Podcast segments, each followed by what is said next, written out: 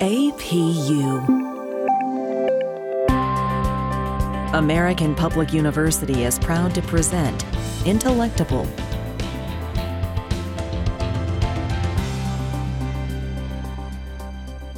Welcome to the podcast, Intellectable.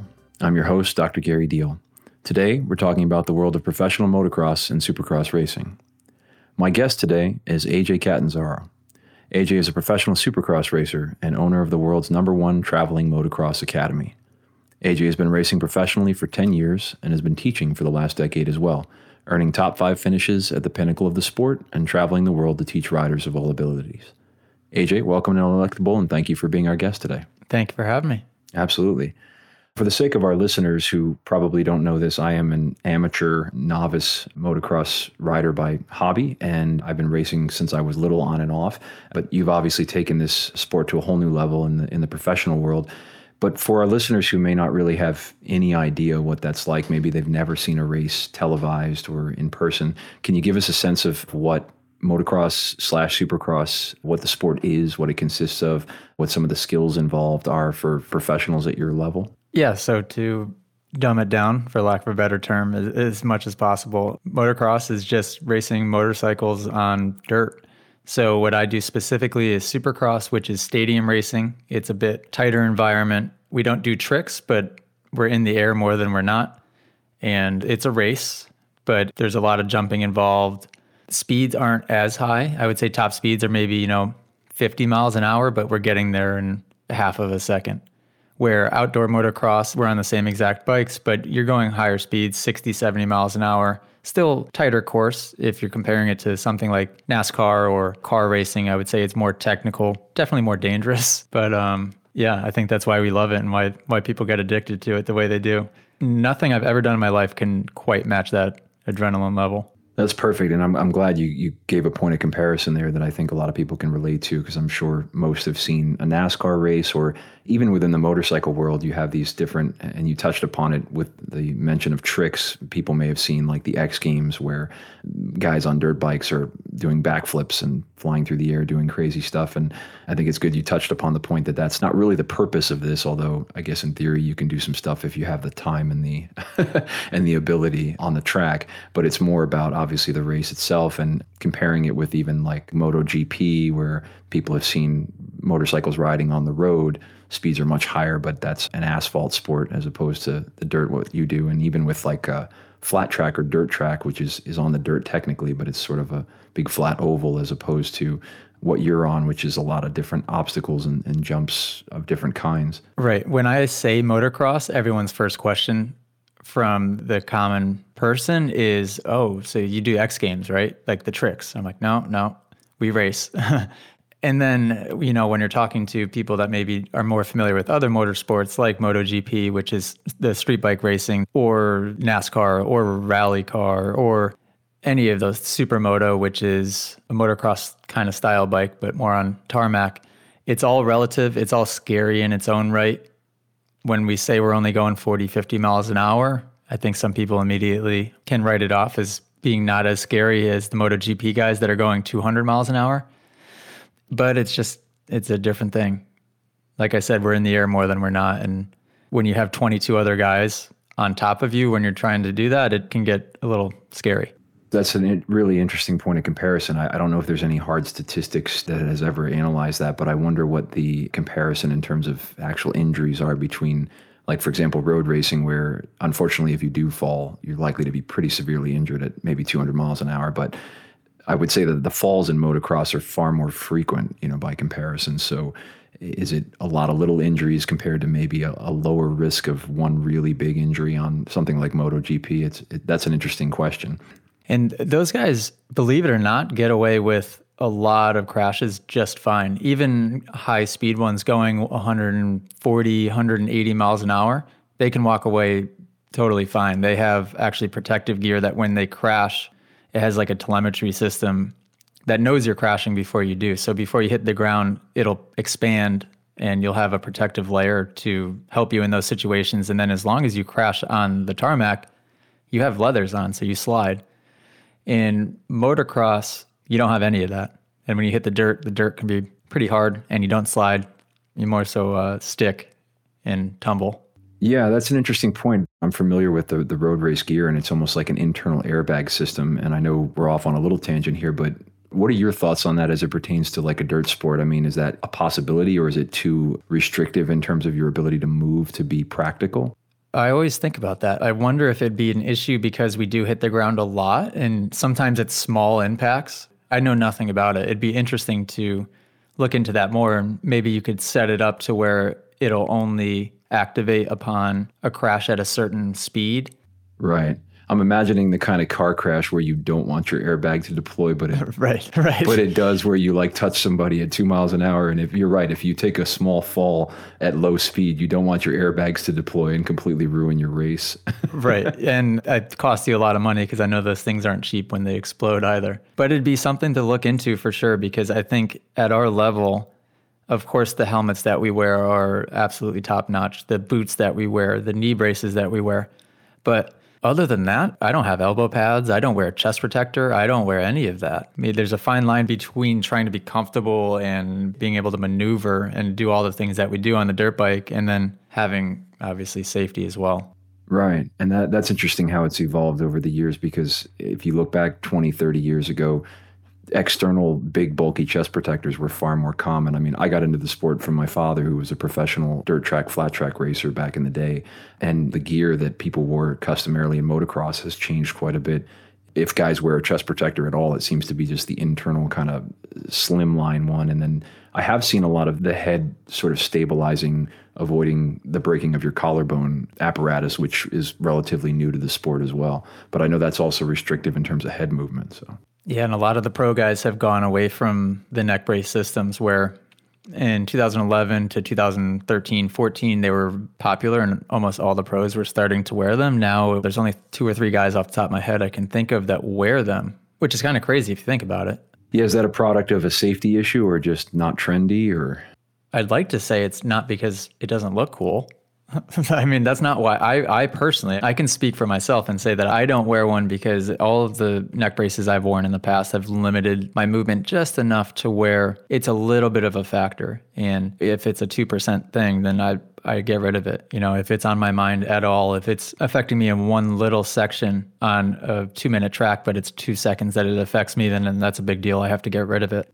Yeah, at your level, everything is critical, even the, the smallest amounts. Yeah, but safety is critical too. So I, I'm always I'm, I'm somewhere in between on that, where I, of course i am open to, and I'd like to always be open to wearing more protective gear. It's just about something that doesn't affect your movement, because if it affects your movement, then it changes the riding position you're in, and then it makes you more dangerous the way that you're riding the bike. Right. Right. Because then you're trying to change your riding position to adapt for whatever type of malfunction you have going on, and then all of a sudden you're making yourself way more dangerous, way more likely to crash in the first place.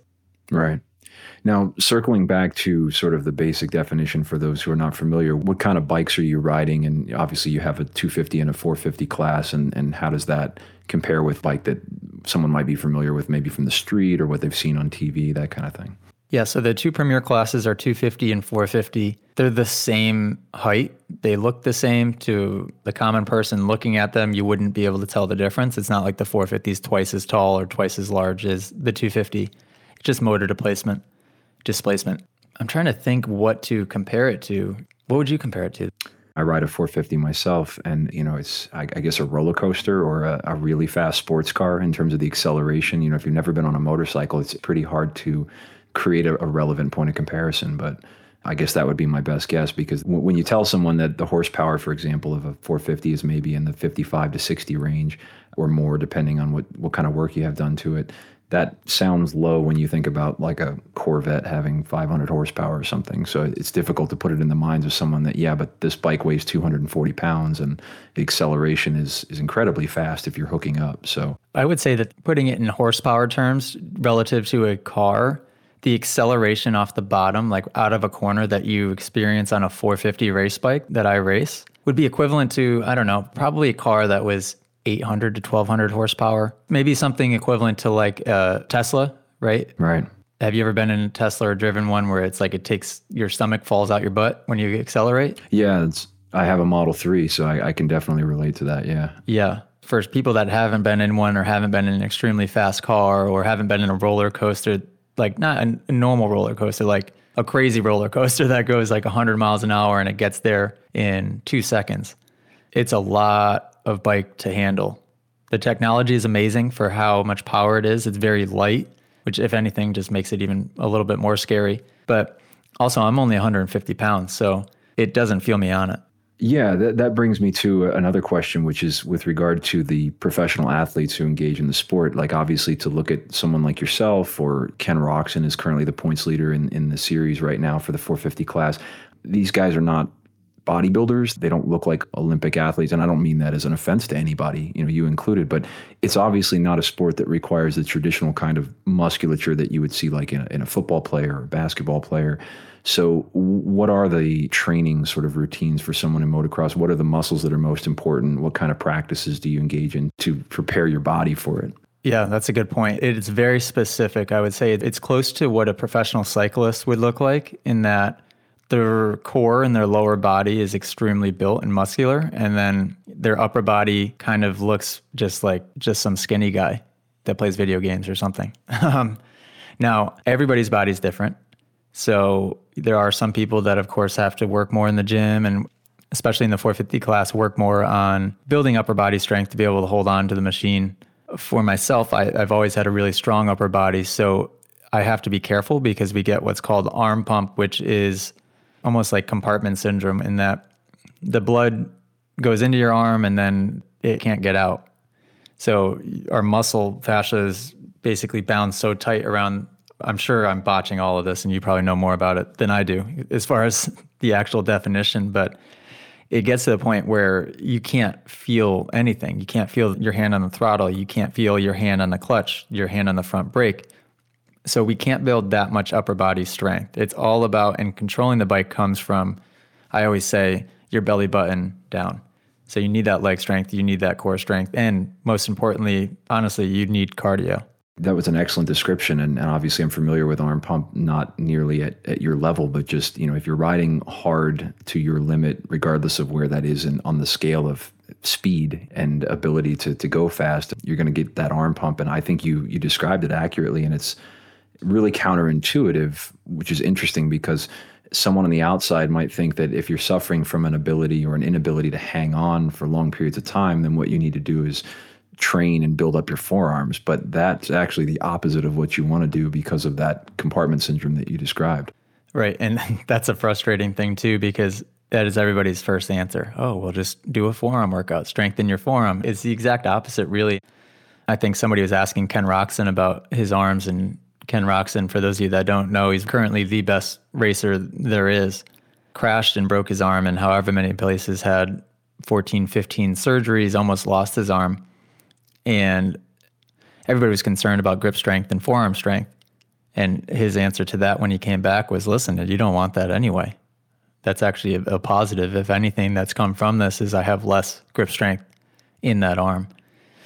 So it's tough. I, I've struggled with it. I've had surgery to cut open my muscle fascia and try to make my arms a little bit more like jello. I think cyclists sometimes do that same surgery for their calves, but it's tough. And then, you know, talking to the everyday person as well, the misunderstanding in that how athletic the sport is and how much cardio and strength and how physically demanding it is is can be frustrating to explain to the normal person as well. Because if you think about it, oh, well, you're just twisting the throttle, right?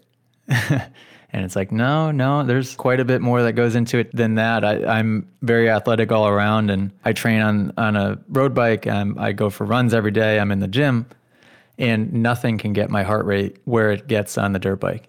That's really interesting that every motocross rider, whether they be a professional such as yourself or just an amateur, if, if they've done it for a lengthy enough time to have conversations with non motocross riders in their social circles, it seems like we all have encountered that from someone who's never thrown their leg over a bike. You know, I, I had this in high school with a friend I'll never forget. We were in the cafeteria and she said, Well, I don't get it. It has a motor. Like you're not pedaling anything, so what are you doing?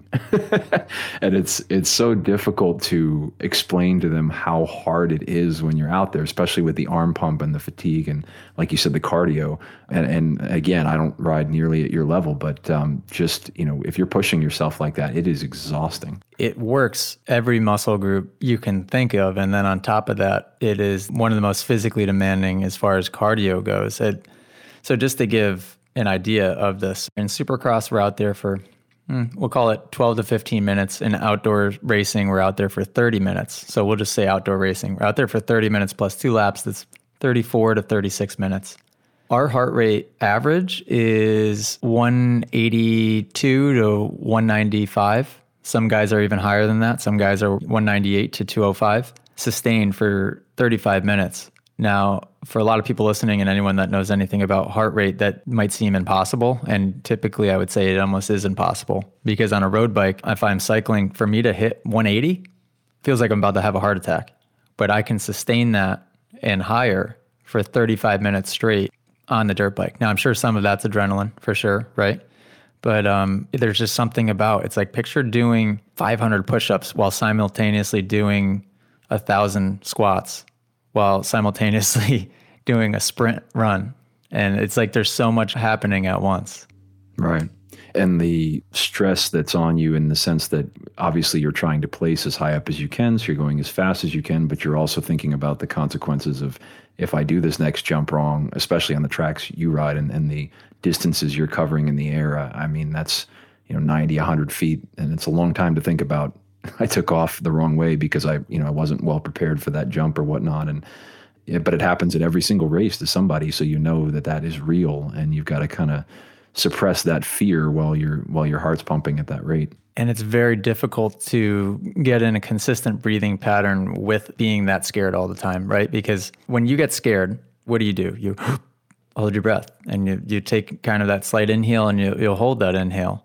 Now imagine being terrified the entire time you're out there in a situation where your body's like, okay, or your mind's going, am I about to die right now? Am I about to die right now? And that's happening 15 times in a one minute lap. It's hard to remember to breathe. As silly as that sounds, I'll catch myself holding my breath for three laps and all of a sudden I go, oh man, I just let out that big exhale. I'm like, I didn't breathe for three and a half minutes.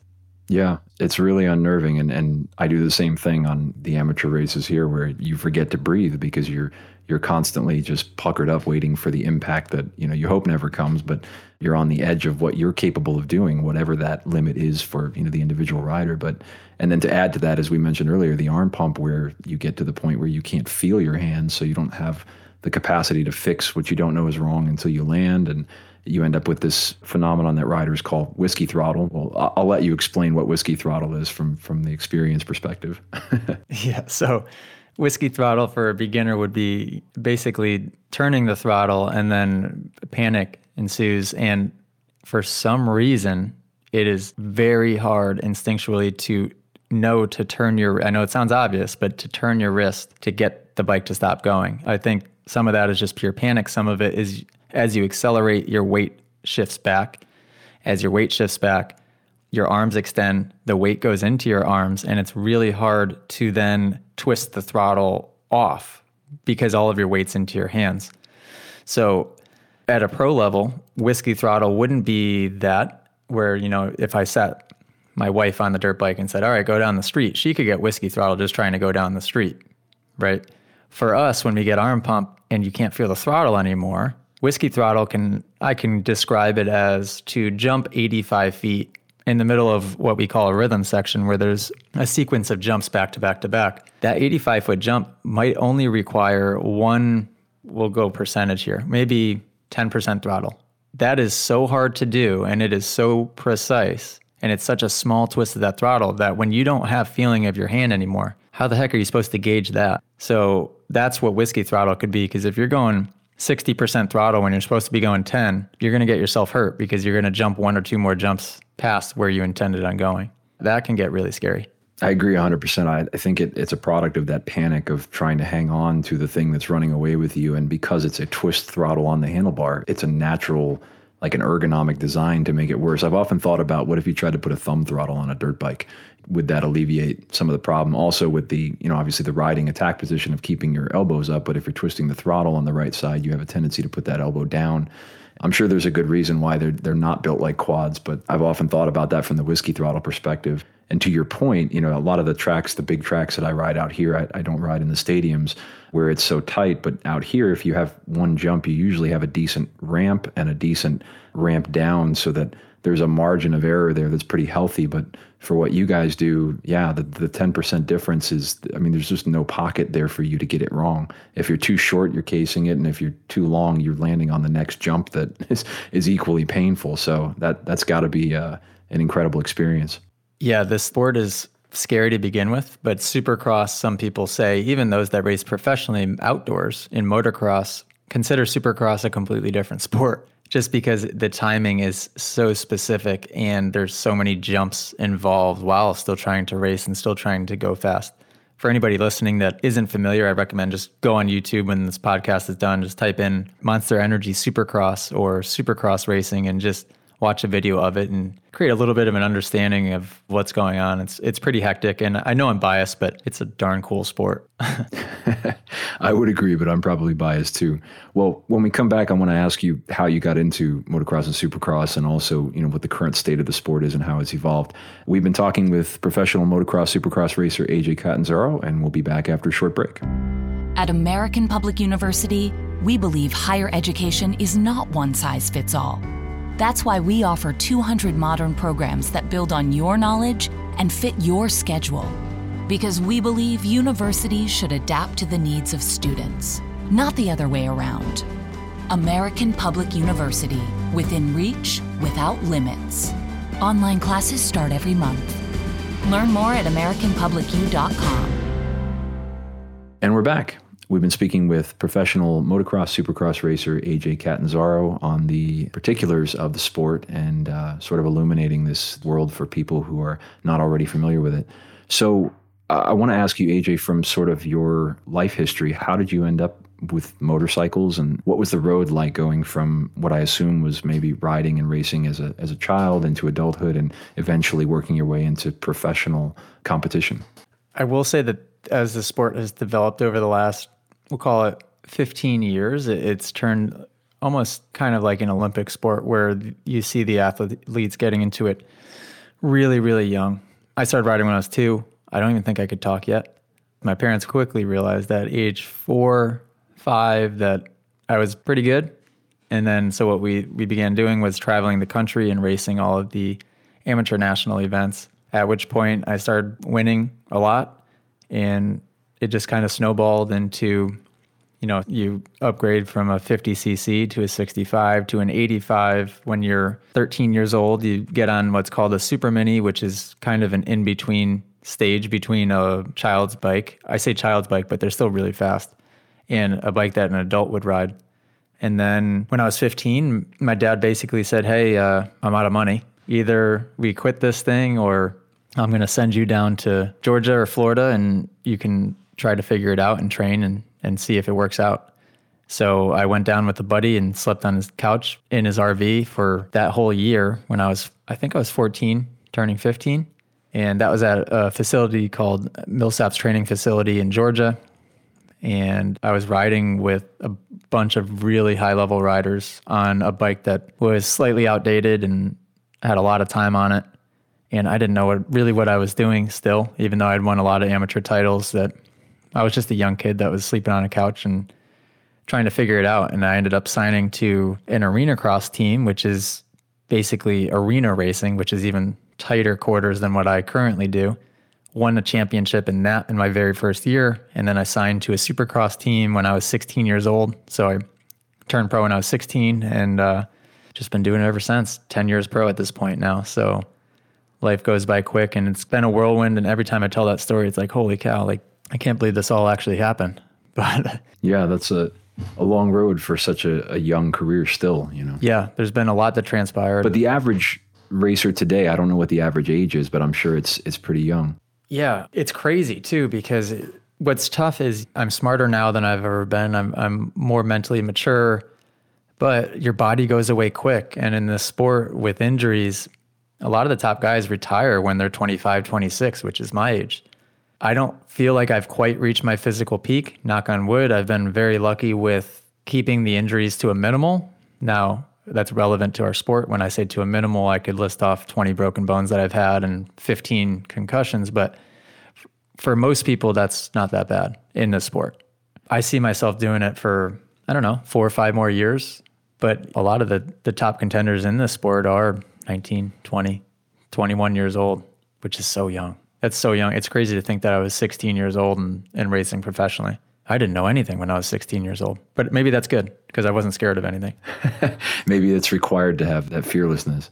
I wonder, I don't know how that compares to average ages for, you know, elite athletes in basketball, football, baseball, that kind of thing. But I, I know that obviously college recruitment is big and whatnot. So you can assume it's going to be, if not in the late teens, then in the early 20s for sure. That seems to be the stereotypical physical peak for a lot of it.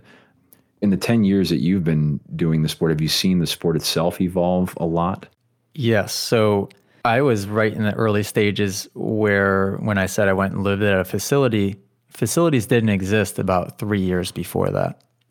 So when I was a, a kid racing competitively in amateur racing, living at a training facility with trainers and private tracks and fitness coaches and mental coaches and all of this at your disposal, that didn't exist. Now to be at the top level, I don't want to say you have to do that, but 99.9% of the riders that are making it in the sport now are going through that facility at a really young age. Where I was one of the last generations that could kind of get away with. I went to public school up until 10th grade. I lived in Connecticut, so I didn't ride or race in the wintertime. So I would take five or six months off the bike. You can't really get away with that anymore. You have to be on a dirt bike five days a week and uh, doing it all year round. You can't take a five month hiatus because you lose out five months on somebody at 12, 13 years old. It's very unlikely that you'll ever get that five months back. Hmm. Now, by the time you had gone pro, going back even 10 years, if, if my memory serves, that was already past the point where competition water cooled four strokes had dominated the scene over what used to previously be uh, the classes, you know, when I was a kid growing up were the 125s and the 250 two strokes, but now today it seems like technologically there's just nobody's on a two stroke out there. They're just not competitive. And so that had that transition at the pro level already completely taken place. Yeah. So I was just thinking as as far as competition goes, but yeah, as far as technology and equipment, I turned pro on a four stroke, which is what we're all racing currently. The biggest change I would say is that when I turned pro, I want to say I was pro for maybe one year on bikes that were not fuel injected. And ever since I think 2011, yeah, I would say 2010, 2011, all of the manufacturers now have a fuel injected bike. Other than that, really, companies and manufacturers have played around with going from spring forks, spring suspension to air suspension. And the bikes, you don't have to kick them to start them anymore. They're electric start, which is really convenient.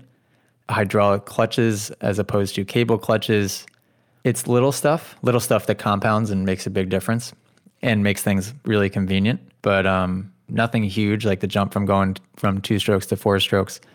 I think the next big jump is going to be the the wave of electric bikes, which I'm all for. I, I love electric stuff. Yeah, I was going to ask you about that because I, I, remember I had the first generation YZ 426 four strokes that were ridiculously hard to start if they were hot. Yeah, that was like a tank. Yeah, manual compression releases on the handlebar, and and today, I mean, uh, the electric start, you know, in and of itself, they're they're easier to start just by having that built into the cam and but yeah the movement to the electric bikes it's interesting because of course there was alta motors at one point that had the what they called the redshift uh, was a competition motocross bike. They've since gone out of business, as I understand, and they were, wanted to be bought out by someone else. But my understanding is they couldn't find an investor to carry them. And I don't know of anybody that's really seriously building an electric motocross bike, although there seems to be all kinds of transition bicycle slash motorcycle slash moped slash scooters. I mean, there's all these different play machines that are available. Are, are you aware of anybody at the current moment? Because you need to reach that homologation to get a bike that's eligible to compete at pro racing level. You know that that has sold enough units in production. Do you know of anybody who's preparing to do that or or getting serious? The Japanese brands or anyone else?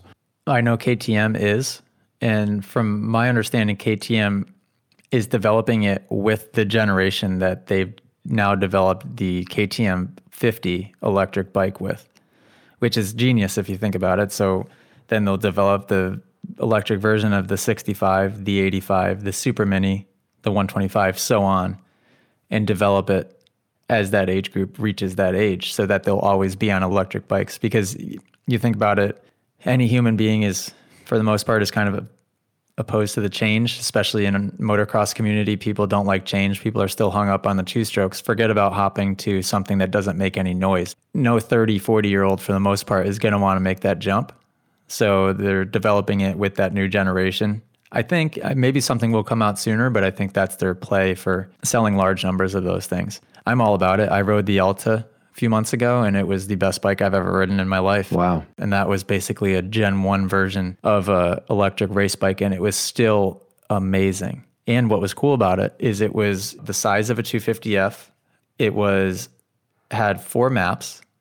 The difference between map 1 and map 4 was the difference between like a 250 and a 450. So that's what made it fun is you could have with the four different maps, you could have four completely different motorcycles that you were riding. It's not like on a four stroke where you have different, we have um, fuel mappings that make a, a little bit of a difference. I would say it's the equivalent to changing a counter sprocket or something like that, where you notice a subtle difference in, in low end power. Maybe you could map it so that it pulls a little bit longer so it goes faster down a long straightaway. But these four maps on the electric bike was night and day difference. It was so cool. It's interesting. I didn't know you'd ridden the Alta and that your opinion was so high of them. I've, I've never ridden one, but I've, I've read the articles and watched videos. I made a YouTube video on the day I rode one and tested all four maps. You'll, you'll crack up watching this video. That's awesome. Because you can hear me narrating and talking about how much I'm loving it as I'm out there riding it. it's pretty cool. that, that is cool. Now, do you think that if and when that amalgamation reaches the level that they can compete in the professional supercross series, that those bikes will be because again I, I, have a tesla so i'm familiar with how far superior you know an electric car is to a gas driven car. Do you think that they will immediately outcompete by leaps and bounds anything else that's out there to the extent that you know a 450 just won't be able to hold a candle to the electric bike that's riding alongside it? Yeah i would say 100% it does become legal in professional racing it's going to have to be its own category yeah but i'm all for it I'm pretty open minded when it comes to change and trying new things. And I think the technology is just so far above and beyond any type of combustion engine. But also, what I like the idea of is that you can kind of level the playing field and you could have more restrictions, or I don't know the adjective or the word I'm looking for, but it'd be easier to just put everybody on the same setting. I don't know if they would do it that way, but it would just because right now leveling the playing field. Yeah, for those listening, it may not know what I'm talking about let's say I'm a 25th place rider right now. I have other responsibilities. I'm not training full time, so I'm 25th, not too bad, but not the not the best. The guy winning, the guy in fifth place, is not on an equivalent machine that I'm on. They're riding factory equipment. There's so much R and D, research and development into these things that their bikes are worth a couple hundred thousand. My bike's worth ten thousand. So it makes it difficult to compete. Now, if we put if we were all on the same bikes, would they be better than me? Yeah, but the playing field would be a lot more even. and I think with electric bikes, you could do that. Right. Well, I was going to ask you in the vein of the electric bike if the major point of differentiation or, or advantage that you see would be obviously the, the not having to shift or clutch. And now, is it legal in the sense that I, I don't even know at professional level, can they run like the Rekluse centrifugal clutches uh, on the factory bikes if they want to? Yep, you can run them. I don't think many guys do because what the old Rekluse clutches would do is the Rekluse, it was an automatic clutch, so that means that you could click it in a gear without using the clutch. You could hit the brakes without using the clutch. You could come to a dead stop and not pull the clutch in. Where if you were driving a car and came to a dead stop in a manual car, it would stall without pulling the clutch in. Right. That's the key difference is you can't afford to stall at that level. For those who, who are listening and don't know, like, why is that important? right. But the one major fault of the automatic clutches is that they didn't allow for any engine brake. Right. So when you would let off the throttle, the bike would just freewheel and coast. And engine brake, for those of you listening, I'll try to describe it. I'll just explain in a car. So if you were driving in a car, in a manual car, in fourth gear, and threw it down into second gear and just let go of the clutch with no brakes, no, no nothing, the car would woo, it would rev up loud and it would kind of throw you to the front. That's that's stopping power. That's engine brake. We utilize that to stop.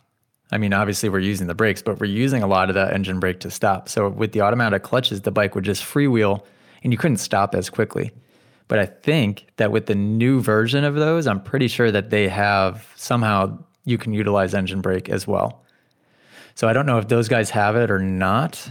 You would think they do because you see them crash and they just their bikes will be on the ground forever. And then they just get on and the bike's somehow still running. And it's like, whoa, hang on a second. How did that thing not stall? Yeah, yeah, I, I think that's that's probably the case. But I've, I've thought about that in the vein of not just the centrifugal clutches, but also the electric bikes, if and when they get here. I think it's a matter of when, obviously, because I rode a, a Sur-Ron. Um, if you've seen these things, they're like super duper mountain bike, not quite dirt bike, uh, hybrid electric bike.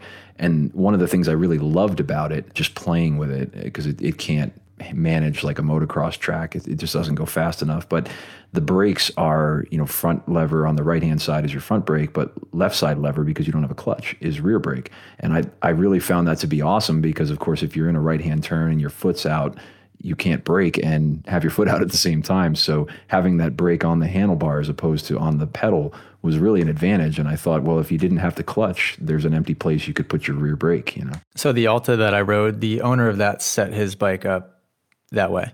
It came with the foot brake, but he put the handbrake on it. Now, the benefit of that is it makes you just feel more attached to the bike because your feet, typically on a dirt bike, your feet are moving a lot because you're having to upshift and downshift on the left side. You're having to use the rear brake on the right side. So your feet are constantly sliding forward and back to get to the controls.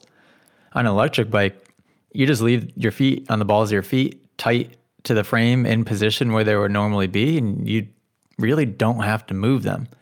Modern day riding style, as well, is starting to become you don't take your feet off the pegs as much as back in the old days people think you had to. Putting your foot out for a turn is becoming a little bit more old school. You can kind of just stay attached, leave your feet on the bike. I always say, man, if I could have like some mountain bike clips and just clip my feet into these foot pegs on a dirt bike, there's a lot of times where I almost wish I could do that. But um, uh, yeah, I'm all for electric bikes, and also to think about it, the big benefit of electric bike is that it's silent. So a lot of motocross tracks nowadays are closing down because of lawsuits and neighbors and people complaining about noise. So if you can eliminate the noise factor, then the only thing you'd have to worry about for a motocross track would be liability and dust factor. Right. The noise is a big one. So that would be awesome. I think the experience on the track would be unique too, because you'd actually be able to hear if someone, you know, yelling at you to get out of the way, or uh, you know, vice versa, whatever the case may be on the track. Yeah, and you can hear the bike working underneath you, which is a strange thing. So you can hear, you know, the chain slapping. You can hear the tire gripping the ground as you accelerate. It's different. It's different in the, in the, the same way that driving a, a Tesla it's not the same experience as driving any other car. It just feels so far above and beyond. And I've driven nice things. I've driven Lamborghinis. I've driven Porsche GT3 RS. I've driven every nice car you can imagine. And a Tesla still blows absolutely everything out of the water. Yeah, I can definitely relate to that. Now, one other question I wanted to ask you was because we covered the bikes, but the tracks, you watched a motocross or supercross race from 30 years ago and you compare it to what exists today. It seems like the ante keeps being upped for the sake of entertainment, which I get. But do you think we've reached a limit to that in terms of what the sport is willing to weather? Because you know, obviously, the more difficult and challenging and insane these jumps get, the more injuries occur. And so, I'm just wondering: is it reaching a breaking point, or do you think they're just going to continue to go bigger and bolder and and more dangerous as more and more people flock to this for that sort of shock factor? Because to face the reality, there are some people who are watching it, you know, and, and right, wrong, or indifferent. They're most excited when somebody crashes because they want to see that sort of footage. But when we hope it doesn't happen, but in the same vein, we're like, those are the videos we watch on repeat because they're the most interesting. So I'm curious to know if you've seen that evolution just in the last 10 years of your professional career and if you see it continuing to bigger, longer, steeper, uglier, more dangerous obstacles. Good question. So this is tough because what happens is not only is the equipment getting way better, the riders are getting better, and there is a fine line between making a track that you would think would be easier. So whatever easier means, right? Most people's idea of a, a safer, easier track would be what? Okay, let's make these jumps a little smaller, right? What happens when you make the jump smaller is all we're going to do is jump more of these jumps at once. So if you have two jumps back to back that are small and you're like, oh, these are safer, guess what we're going to do? We're going to jump them all at one time, which is now more dangerous. Right. Or if not doing that, we're just going to override the obstacle for what it is. So if you give us a bunch of, you know, let's say 60 foot tabletops, which is extremely basic all in a row, and we're forced to only hit those tabletops for what they are, we're going to ride the crap out of them and hit them way faster than what we should be. Therefore, the speed on the track is going to be higher and the crashes are going to be worse. My view on it has always been if they build steeper, bigger obstacles that are more technical, at least, that it will slow speeds down. So even if there's more frequent crashes, that the speeds will at least be lower. Yeah. That's an interesting point. It's all about keeping speeds low. So whatever that looks like from a track layout perspective, uh, I think you know there's an obstacle called a whoop section, which is just a bunch of like it's almost like moguls for skiers, where you have to skim across the tops of them. The trend lately, the last couple of years, has been making the whoops smaller. But what happens with that is next thing you know, we're going 50 miles an hour through a set of whoops. So when you do crash, you, these guys are getting annihilated. Where if you built the whoops three feet taller, would people crash more frequently? Yeah, sure, but they'd probably only be going 18 miles an hour. That's always been my outlook on it. And it's tough. It's a topic of debate within the sport big time right now. Yeah, it's interesting to see how the sport, not not just the tracks, but also the the riders have evolved. It's almost like a creativity. Like I don't remember. Again, I grew up watching like the era of the Jeremy McGrath, you know, reign, and I don't remember like scrubbing being such a big thing at that time. You know, I don't, I don't remember that being such an integral part of the sport. But today, the, the level is, you know, when you said that earlier that the riders are getting better, it made me think it'd be interesting to see Eli Tomac or Ken Roczen against the, the, the, Jeremy McGrath in his prime to see if they really are that much faster. And I think there is an element to that because again, riders are finding these unique ways that almost defy the laws of physics. You know, the, the scrubbing of a jump to get further, faster. You know, just to that that extra one percent that I, I just don't remember seeing. Maybe I've just forgotten, but I don't remember it being quite to that cutthroat level like it was 30 years ago as as compared to today. When you watch a guy like Ken Roczen do a time qualifying lap where he's doing one lap as fast as possible. And this is coming from a professional rider. It does not seem possible what they're doing. It really doesn't. When you go to Orlando, I highly recommend get in there, watch time qualifying. It is ridiculous to watch those guys throw down a fast lap. Like you said, it defies what you would think is even possible. Now, J- Jeremy McGrath, who's statistically the best supercross rider to ever live, was in his prime 25 years ago. Yeah, ish. Holy cow. That's crazy to say. Been a little while. Was amazing on a dirt bike, but things have changed a lot since then. And and back then when he would do a jump, they'd be like, "Oh wow, he tripled it in a rhythm section." People are jumping four all the time now. People are jumping, we call it quads, jumping four almost at every single race. And you look at the obstacles and you're like, 25 years ago, no one would have even considered that an option. And fast forward 25 years, if you don't jump that quad, you're not going to be competitive. So the track designers have to be very careful in that sense. Yeah, yeah. I remember him doing nac nacs and tricks and, you know, like making it look easy and everybody was so excited. But like you said, the bar is continually raised as the sport evolves. Well, I know we're at time here and I want to be respectful and, and thank you for being on the, the podcast. But before we go, is there anything else that you wanted to cover eh, topic wise or anything else that you feel is relevant to the discussion of just giving uh, someone who's, who's never seen the sport, never thrown their leg over a bike, sort of a, a bird's eye view of what this looks like? I could sit here and talk with you about dirt bikes all day long. As um, could I, for sure. Yeah.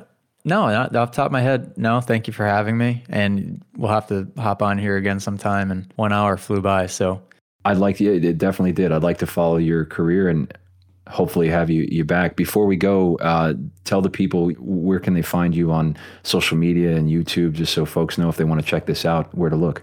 Yeah, so guys, I would go to uh, YouTube and just type in AJ Catanzaro, and hopefully the, the spelling of it is somewhere wherever you clicked into this podcast, so you can find it. But yeah, just just go on my YouTube. I, I teach for a living now, and I actively race as well, so I juggle the two. But I think for anybody dipping their toe in the sport, or even just casually looking it up to see what it's all about, my channel would be an interesting one to watch because I'm able to kind of make sense of it from a teacher standpoint and then you guys can check out the the racing and the the riding as well. Again, I'm biased, but dirt bikes are are awesome. I think that's a, a, good encapsulation. And as someone who's you know followed your videos for quite some time before getting to talk with you, I can definitely say I think you're a good teacher in that respect. Anybody who can sort of convey what the sport is about and, and what to do over a video, you know, it's difficult enough to do it yourself, let alone to teach it. And I think you do a good job. So I wish you much success with it. And, and thank you for being here. I want to thank you for sharing your expertise and perspectives on these topics. And, and again, AJ, thanks for joining me today for this episode of Intellectable. Absolutely. Thank you for having me. And thank you to our listeners for joining us. You can learn more about these topics by visiting the various APUS sponsored blogs. Be well and stay safe, everyone. For more information about our university, visit us at studyatapu.com. APU American Public University.